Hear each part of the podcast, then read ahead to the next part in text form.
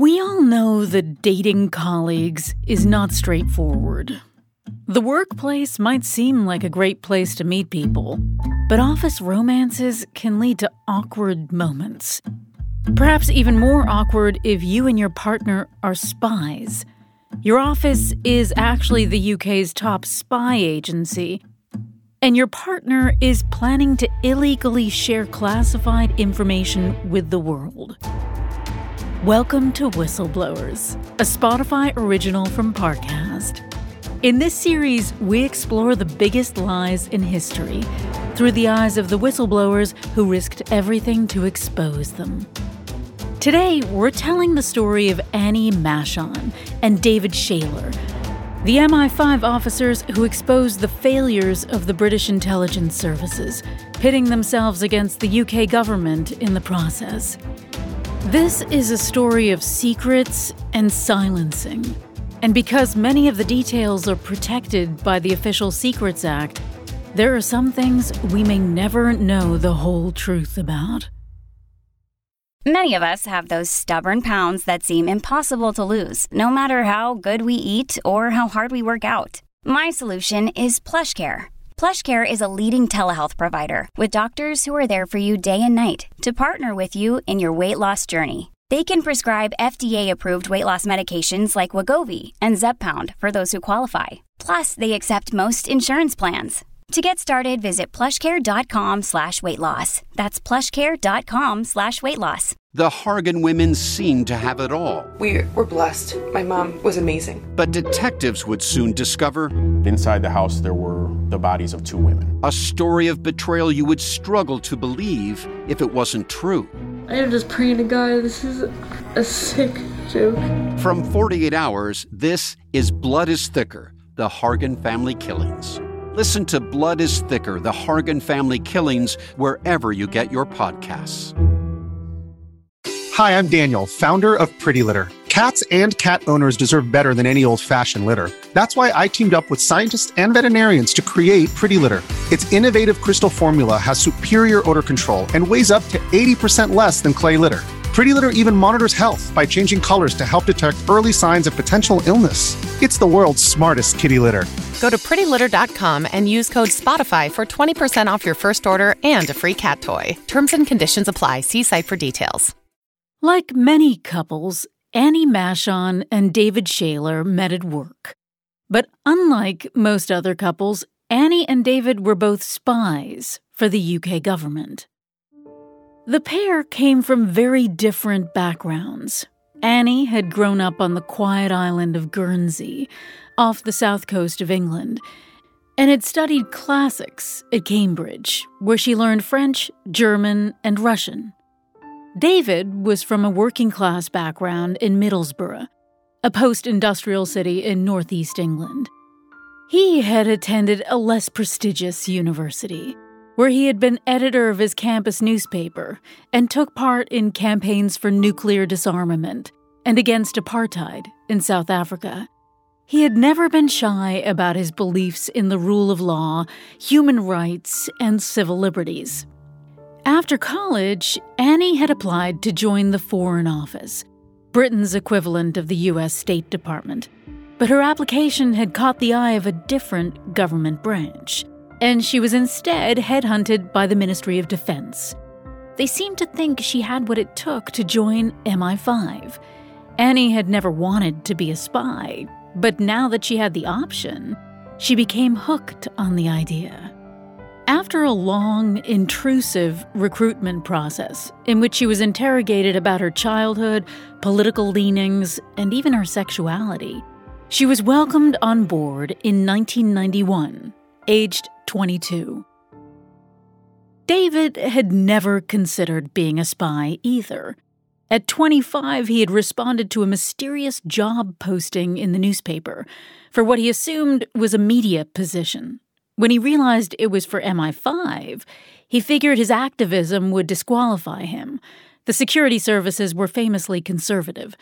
But to his surprise, he was offered the position soon after Annie, although it would be a few months before their paths crossed.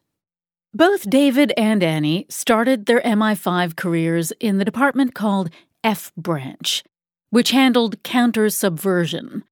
For the last 40 years, while the Cold War was going on, the branch's main concern had been communism. Target number one had been the Communist Party of Great Britain. But other political activists and left wing socialists had been watched carefully too, which is why the services had become known as overly conservative. But David and Annie had joined the branch at a time of change. The Soviet Union had just crumbled, and the new recruits were told that MI5 was entering a new, more tolerant era. They were no longer focusing on left wing activists, and they were bringing in new rules to protect human rights and civil liberties. Nobody could be targeted or investigated without good reason. David, especially, was happy to hear this. It was one of the main reasons he decided to join the service. But he soon discovered that while MI5 talked a good game, in practice, it seemed like they weren't ready to let go of their old ways. His colleagues were still being asked to trawl through photographs from left wing protests and demonstrations and collect subscriber lists for radical book clubs. Anyone suspected of so called subversive sympathies would get a personal file with their actions, activities, and opinions logged. And F Branch could also tap phones and break into houses to collect intelligence with what seemed to David like little justification. Annie was equally disappointed with the way things were done. She realized that most of the people they were investigating for supposedly subversive views were merely exercising their democratic rights. They weren't terrorists planting bombs, or trying to solicit funds from foreign countries, or doing anything other than expressing left wing political ideas. Sometimes they hadn't even done that.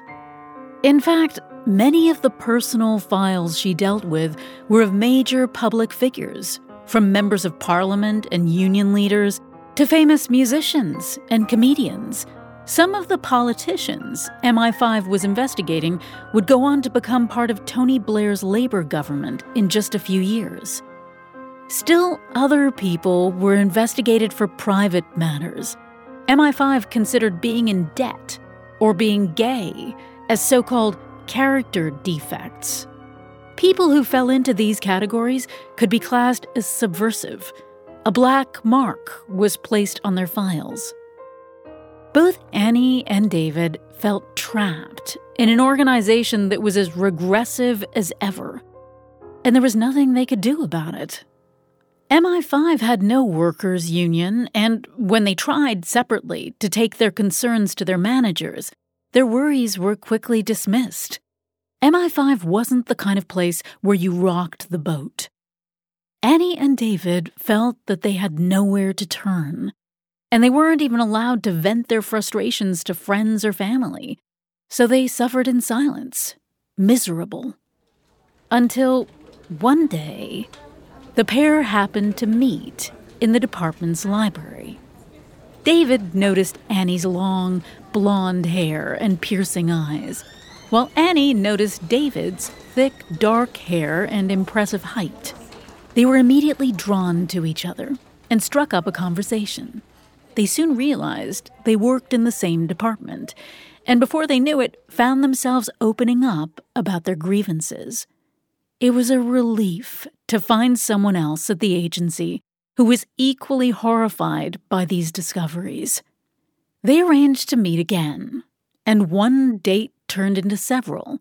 Soon they were falling in love and began to rely on each other for support.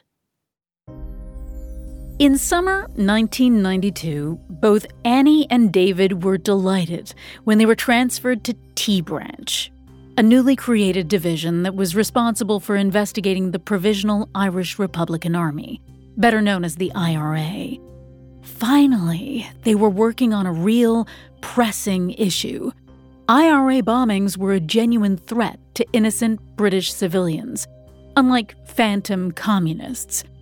Since the 1920s, the London Metropolitan Police Division, called Special Branch, had been responsible for investigating Irish nationalism, known as republicanism, in British controlled Northern Ireland. In the 1970s, political conflicts between the pro British Unionists and the anti British Republicans escalated into fierce violence. A major component of the IRA's campaign against the Unionists in the UK was a series of bombings in England this terrorism was intended to force the British out of Northern Ireland for good. As the situation escalated, the British government decided in 1992 that responsibility for investigating IRA terrorism would move from Special Branch to MI5's newly empowered T Branch. The spies would now, in a way, become more like police officers. David was posted to T2A, where he would be investigating and trying to prevent terror bombings in the north of England. Annie was sent to T5E, the Office for Investigating the Logistics of IRA Terrorism. She would be trying to find out how they got their guns and bombs and how they moved them around. But while the couple were initially excited about their new roles, their enthusiasm didn't last long. Investigative police work like this involved being collaborative and quick on your feet, two things that MI5 was not. The pair felt that decades of leisurely investigations into communist subversion had made MI5's bureaucracy lazy and sluggish, unable to keep up with the speed and secrecy of IRA cells. It didn't help either that the police officers in Special Branch were resentful that MI5 had taken this prestigious job away from them. The two agencies essentially competed against one another, refusing to share information, and even using separate agents and informants in the field. Working behind the scenes on intelligence analysis, Annie was frustrated by these delays and internal competitions. She felt that some of these attacks could have been prevented. The IRA targeted property rather than people and sent messages before their bombs went off. And yet, hundreds of people had been killed or wounded in the blasts. She believed that refusal to share information and move quickly was putting lives at risk. And working out in the field, David saw how these failures played out in real time. In August 1992, he was part of an operation tracking a suspected IRA unit around London. T Branch had solid intelligence that the unit was planning a large scale attack in the center of the capital. It was David's job to write up the situation report on their activities, so he knew every detail of the operation. Surveillance teams had managed to track down a large truck parked in a yard in North London they believed that the plan was to pack the truck with explosives and blow it up. As a dedicated intelligence agency, MI5 still needed to use the police to conduct more intensive operations and make arrests. So, one night that August, David's team ordered a special police squad to enter the yard and find out what was inside the truck. Under cover of darkness, the police team surrounded and scaled the truck and carefully drilled a hole in the roof. Inside, they found more than 300 pounds of homemade explosives and detonators. As they'd feared, the whole truck was one enormous bomb. MI5 and the police decided to use the truck to their advantage. They would watch the yard 24 7, and if anyone approached or touched the truck, the elite anti terrorist squad would pounce and arrest them. Within just a few days, the surveillance teams saw a man enter the yard, and then another, and another. As they trickled in, David's team recognized them all as suspected IRA members. As the men huddled around the truck, the spies put in a call to the head of the task force. They wanted permission to swoop down and arrest the IRA members. But the head of the task force the man in charge of the elite anti terrorist squad that would make the arrests, was nowhere to be found. No one could reach him in his office. His cell phone was switched off, and without his authority, MI5 and the police could not act. Within minutes, the suspected IRA members began to file out of the yard, one by one, just as they had arrived. The last one to leave looked straight at a member of the MI5 surveillance team and gave him a cheeky thumbs up. Then he disappeared into the night. The terrorists had slipped through their fingers, all because of rigid bureaucracy and antiquated systems. When David heard that the IRA group had successfully detonated another truck full of bombs in the city center a few months later, he was sure that their failure to catch the terrorists that August day had emboldened them. The blast had killed one person, injured 44, and resulted in 350 million pounds of damage. He was angrier still just a few weeks afterwards. Another bombing had taken place, and he believed that the glacial speed of MI5's postal service had prevented him receiving evidence in time to stop it. David was livid. This kept happening, and although he complained to his managers again and again, MI5 still wasn't learning from its mistakes. David would soon find out that the IRA failings were the least of his worries. Hey, it's Kaley Cuoco for Priceline. Ready to go to your happy place for a happy price? Well, why didn't you say so? Just download the Priceline app right now and save up to 60% on hotels. So, whether it's Cousin Kevin's Kazoo concert in Kansas City, go Kevin, or Becky's Bachelorette Bash in Bermuda, you never have to miss a trip ever again. So, download the Priceline app today. Your savings are waiting. Go to your happy place for a happy price. Go to your happy price, Priceline. With Capella University's FlexPath format, you can set your own deadlines, learn at your pace, and access most coursework from anywhere at any time. Imagine your future differently at capella.edu. By 1994, 25 year old Annie Machon and 28 year old David Shayler were thoroughly frustrated with their jobs at MI5. They had tried to reform the agency from the inside by speaking to their managers, but they hadn't had much luck. There was a small ray of hope, though, when MI5 announced that its priorities were changing once again. For one thing, promising peace talks had been held in Northern Ireland, and by late summer 1994, the IRA had called a ceasefire, promising to stop all terrorist activities until the peace process had finished. Simultaneously, MI5 was shifting more resources toward Libya. Six years earlier, in 1988, Libyan terrorists had blown up Pan Am Flight 103 over the town of Lockerbie, Scotland, killing everyone on board. Additionally, Libyan leader Colonel Muammar Gaddafi had spent the last two decades antagonizing the British government by openly funding and supporting militants around the world, from the IRA in Northern Ireland to militant groups in the Palestinian occupied territories. In other words, more Libyan terrorism on UK soil was a major concern for MI5. In late 1994, while Annie was kept on IRA analysis, David was transferred from T branch to G branch which investigated other terrorism. He was immediately put on the team handling Libya. Because Libya was a foreign power, the mission involved working closely with MI6, the British organization that deals with threats outside the UK.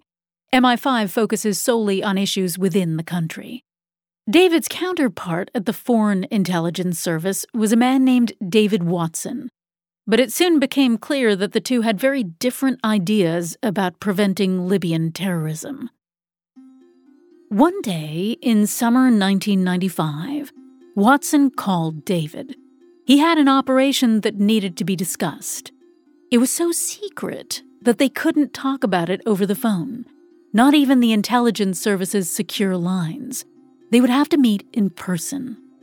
David claims that when they met, Watson revealed that a senior member of military intelligence in Libya had walked into the British embassy asking to meet the resident MI6 officer. This Libyan official had then asked MI6 for money. In return, he said he would plan a coup d'etat against Gaddafi. David assumed that MI6 had refused the offer right off the bat. It sounded like something out of an outlandish spy movie, not a realistic operation. The only reason MI6 would do it would be to get revenge on Gaddafi for the Lockerbie bombing. It wasn't sound foreign policy. But according to David, Watson said they were seriously considering it. He wanted David to look into this mysterious Libyan to confirm that he was who he said he was. And so, over the next few weeks, David did his due diligence, all the while feeling deeply uncomfortable. He discovered that the Libyan had been telling the truth. He was indeed a member of military intelligence, but David claims he also found out some more worrying information about him. The man was a secret member of a militant cell called the Islamic Fighting Group, which had extremely close ties to Osama bin Laden's extremist Al Qaeda network. At the time, Al Qaeda was still a fairly small and insignificant group, but they were already known as dangerous militants. The Islamic Fighting Group and Al Qaeda had their own reasons to topple Gaddafi. They didn't like him because he was a secular nationalist, not an Islamist, and they wanted to use MI6's money to get rid of him and establish an Islamic state. David claims he passed on this information to Watson, his MI6 colleague, and was shocked to learn that they were still happy to pay the money despite this revelation. He says that soon after, he saw an official MI6 report that was basically a shopping list for the coup plotters guns, explosives, jeeps, tents, and other supplies. Then he heard that MI5 was sending money over too. A few months later, in March 1996, an intelligence report came in. A bomb had exploded under one of the cars in Gaddafi's motorcade. A brief gunfight ensued. Several of Gaddafi's bodyguards and a number of bystanders were killed, but Gaddafi himself survived. It seemed that the assassination attempt had failed, but innocent civilians had been killed in the process. David had filled Annie in on the story at every turn, and she was disgusted.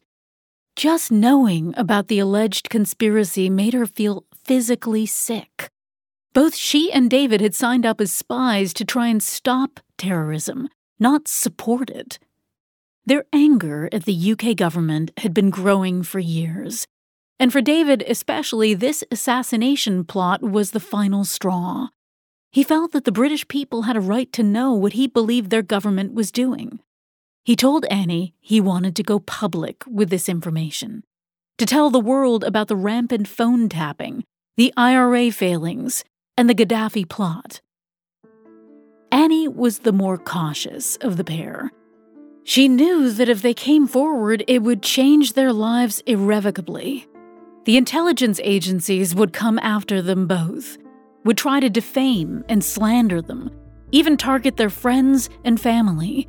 And above all, there was the risk of prosecution. When they had joined MI5, they had both signed the Official Secrets Act, this prohibited intelligence officers from disclosing any sensitive information about their work, even after they left the service. Breaching the Official Secrets Act could land them both in prison for a very long time. But David argued that the risk was worth it. The threats the intelligence services were presenting to national security, democracy, and human rights were so much greater than their own personal well being. So Annie and David came up with a strategy that had two routes. David would meet with journalists from the major newspapers. He would give them documents, information, and crucial context so that they could report the stories in full. At the same time, he would formally write to the new ministers in government asking them to investigate the intelligence agencies. On the one hand, the public would know what their spies were doing behind closed doors, and on the other, the politicians would be obliged to look into David's allegations. The couple made the deliberate decision that only David would formally come forward. Annie would remain in the background. If David was arrested and put on trial, then Annie would still be free to travel, to meet with lawyers, to drum up support for their case. But first, before they could do anything else, they had to quit their jobs. And so, on September 27, 1996, David Shayler and Annie Machon walked out of MI5 for the last time. They told their colleagues they were headed for jobs as management consultants in the private sector, away from the secret world of spies, agents, conspiracies, bombs, and assassinations. Finally, out of the office, David and Annie began the slow and careful process of trying to find a journalist they could trust. Someone who could not only understand the importance of the allegations, but who could also keep it all secret until the moment the story hit the stands. In the end, it took the couple almost a year to find the right person. After many hushed phone calls and casual but covert meetings in pubs across London, David thought he'd found a winner a freelance journalist named Mark Hollingsworth. He had a special interest in the intelligence services and had previously written about MI5's outdated vetting behavior. He clearly wasn't afraid of upsetting them. When Mark heard David's information, he was immediately all in. He approached the editors of the Mail on Sunday newspaper and pitched them his big scoop. They were impressed right away and agreed to publish a huge expose. For David and Annie, this was the moment they'd been waiting for. The public would know what they had for years, and they hoped MI5 would finally be forced to change for the better. The expose in the Mail on Sunday was supposed to be the first of many. The Mail wanted to drip feed the information to the public over several days. They were starting with the revelation that MI5 was continuing to tap the phone of Peter Mandelson, a prominent member of the Labour Party who had been in charge of the party's successful campaign in the election just a few months earlier. The story also included other details about how MI5 was spying on innocent journalists, about how other prominent politicians had been bugged or surveilled and about the culture of binge drinking in the offices of the agency. The piece was due to be released on August 24, 1997. Then more articles would be published in the following days. When the newspaper finally hit the stands, the news caused a ripple around Britain. Peter Mandelson was a well known member of parliament. The fact that a government department appeared to be spying on one of their leaders was almost unbelievable. Annie and David were pleased that the public were as appalled by the revelation as they had been, but they were also waiting with bated breath to see what the fallout of David's actions would be for them. David had been named in the article as the source of information, which put him right in the crosshairs of MI5. It wasn't long before the attack began, and it was worse than they could have imagined. The smear campaign came first. Spies and civil servants briefed the press to undermine David's credibility. They said he was too junior to know what he was talking about, that he was disgruntled and wanted revenge, that he was a maverick who couldn't be trusted, that he was a Walter Mitty character, a serial fantasist with too vivid an imagination. And then came the legal threats. When the editors at the Mail on Sunday refused to say what they were going to publish next, citing free speech, the government went to a judge and got them to issue a gagging order. The paper could not legally publish anything else that David told them about. In fact, no newspaper could. With one word from a judge, it became illegal for anyone to report on David's revelations. David and Annie quickly realized that the government was coming down hard on them. They were at serious risk of being arrested, and everywhere they went, they felt like they were being watched. Stress levels rising, the couple decided to take the drastic decision to leave the country. And so, late one Saturday night, they took the last flight out of Heathrow to Amsterdam. And they were just in time. Behind them, the authorities were sending in the heavies. Their London apartment was raided by police. They left the place a wreck, destroying furniture, ripping up the carpet, even breaking apart their bath. Anything that could be considered sensitive was hauled away their bed sheets, their underwear, their love letters to each other. The couple's lawyers broke the news to them and told them that it was likely that the minute they returned to Britain, they would be charged with breaching the Official Secrets Act. David and Annie were devastated. For the next month, they traveled around Europe, doing their best not to be seen. They only had their passports, a couple of bags of their belongings, a dwindling supply of money, and no guarantee that their incendiary information would ever see the light of day.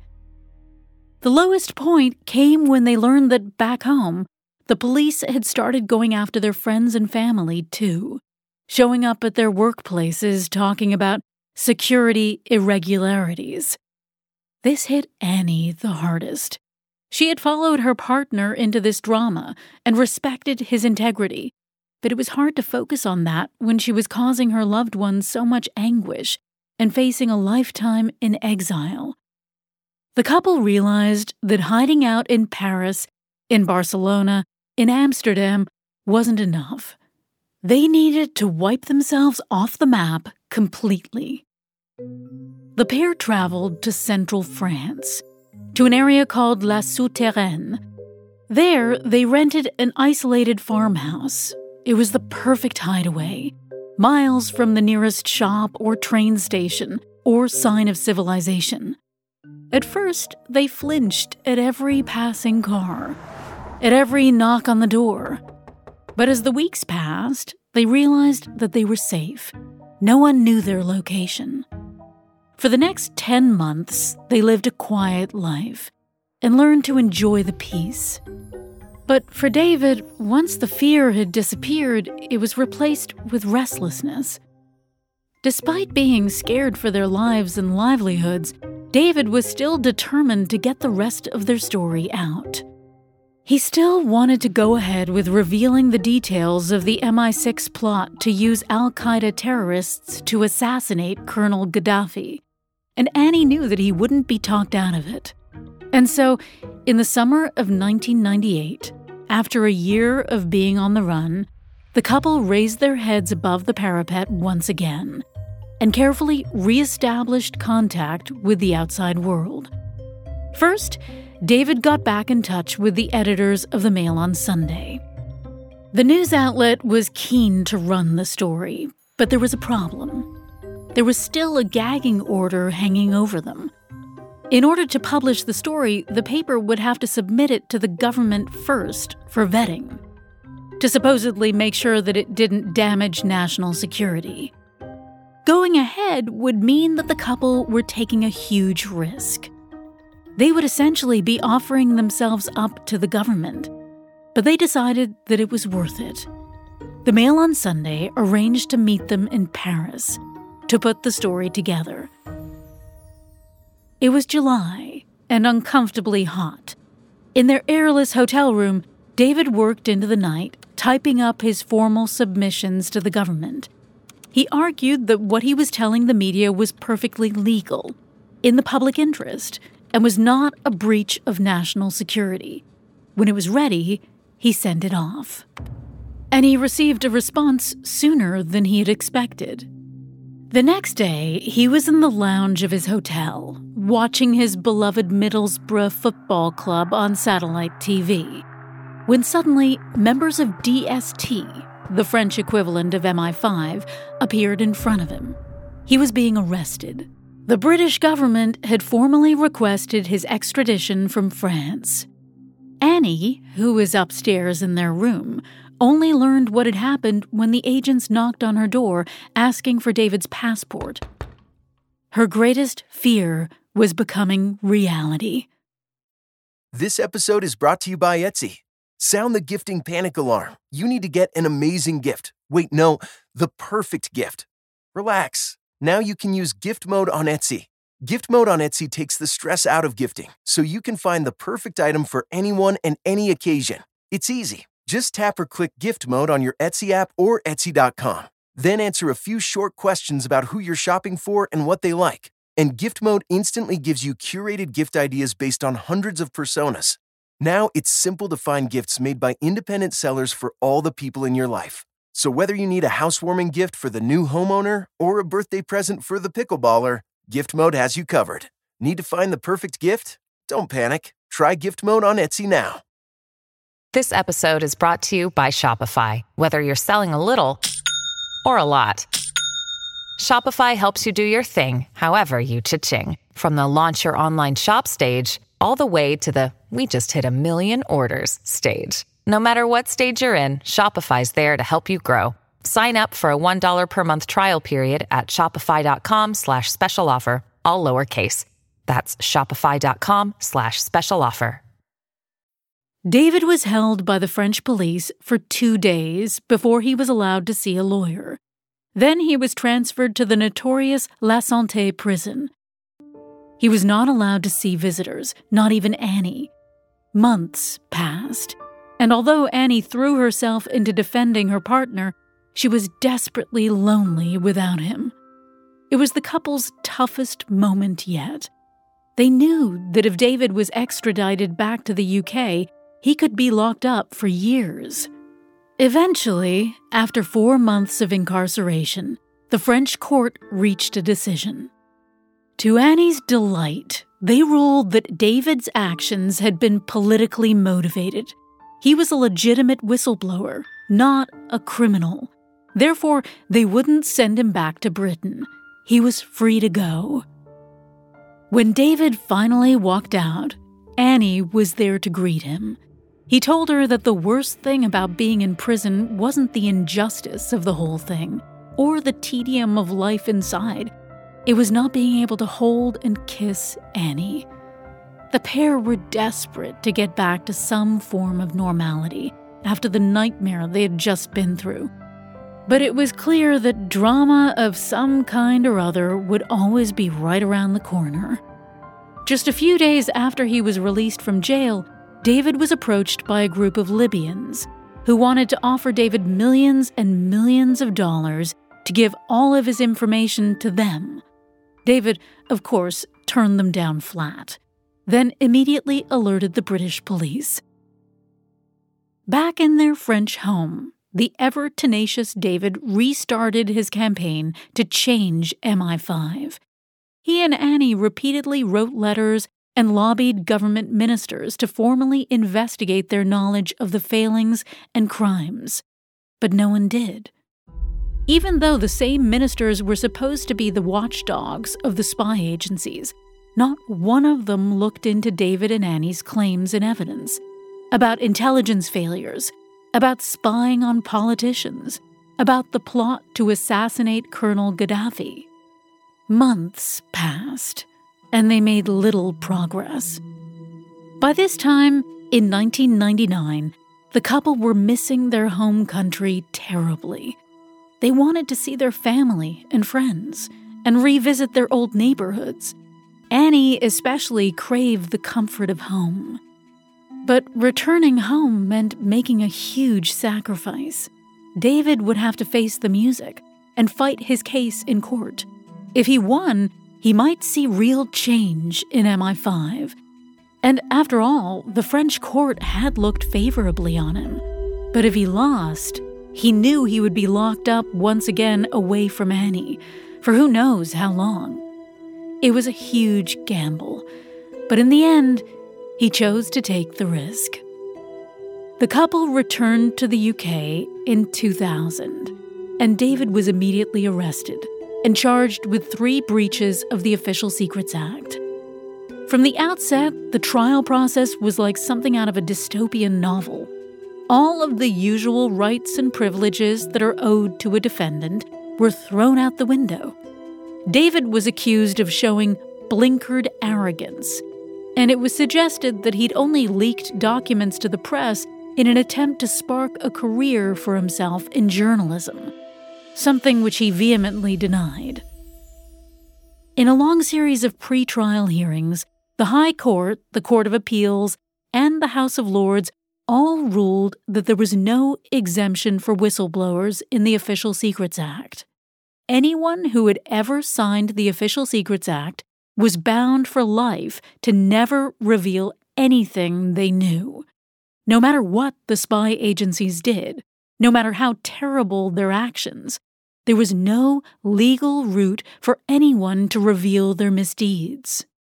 The trial judge also ruled that David had to reveal his defense strategy and all the evidence he was using before the trial even took place. He was at a huge disadvantage. And then there were the government ministers who signed what were called public interest immunity certificates. These meant that any information at all that concerned the intelligence services was not allowed to be heard in open court. So David was not even able to use the trial as an opportunity to spread his complaints against the government. On top of that, the media who were covering the trial were almost completely gagged. The judge could tell the reporters to leave the courtroom at any point, meaning they missed important context and evidence in the hearings. In order to be found guilty of breaching the Official Secrets Act, the only thing the prosecution needed to do was prove that David had passed information to the mail on Sunday. And David never denied that. In fact, it was the thing he was most proud of. In one last blow, the judge told the jury before their deliberations that, in fact, they were not deciding a verdict. Legally, they had to find David guilty. And on the 3rd of November 2002, that is exactly what happened. Luckily for David, the judge was lenient on him in terms of sentencing. And while he was sentenced to six months in prison, in the end, he served less than two months. But the whole experience had taken its toll on him. Over the next few years, Annie and David tried to continue their fight. They attempted to clear David's name, campaign for the freedom of information, and protest against the chains of the Official Secrets Act. All to no avail. For both David and Annie, it was intensely frustrating. And over time, despite their love for one another, the pair began to drift apart. These days, they are no longer together. Annie believes that after all the pressure placed on David by the British government and the spooks, after the time he spent in high security prison away from family and friends and loved ones, everything became too much for David. In the end, according to Annie, he suffered a mental breakdown. He has since become outspoken on several controversial conspiracy theories and has expressed doubts about the U.S. government's explanation of the 9 11 attacks. Later in life, he turned to religion. He now runs a small, unconventional church organization and claims to be the reincarnation of Christ. As for Annie, she is now a public speaker, focusing on freedom of the press and the integrity of the intelligence forces. She continues to share the story of her time on the run with her beloved David.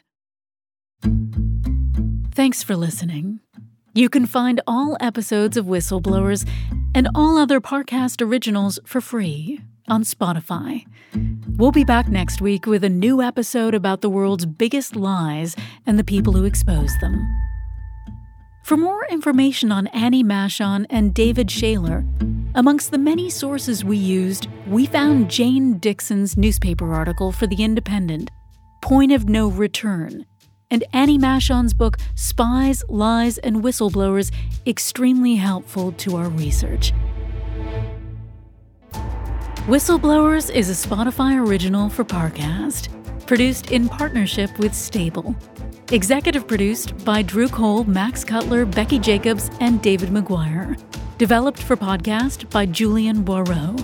Written by James Robbins. Script edited by Kate Thorman. Produced by Alice Homewood.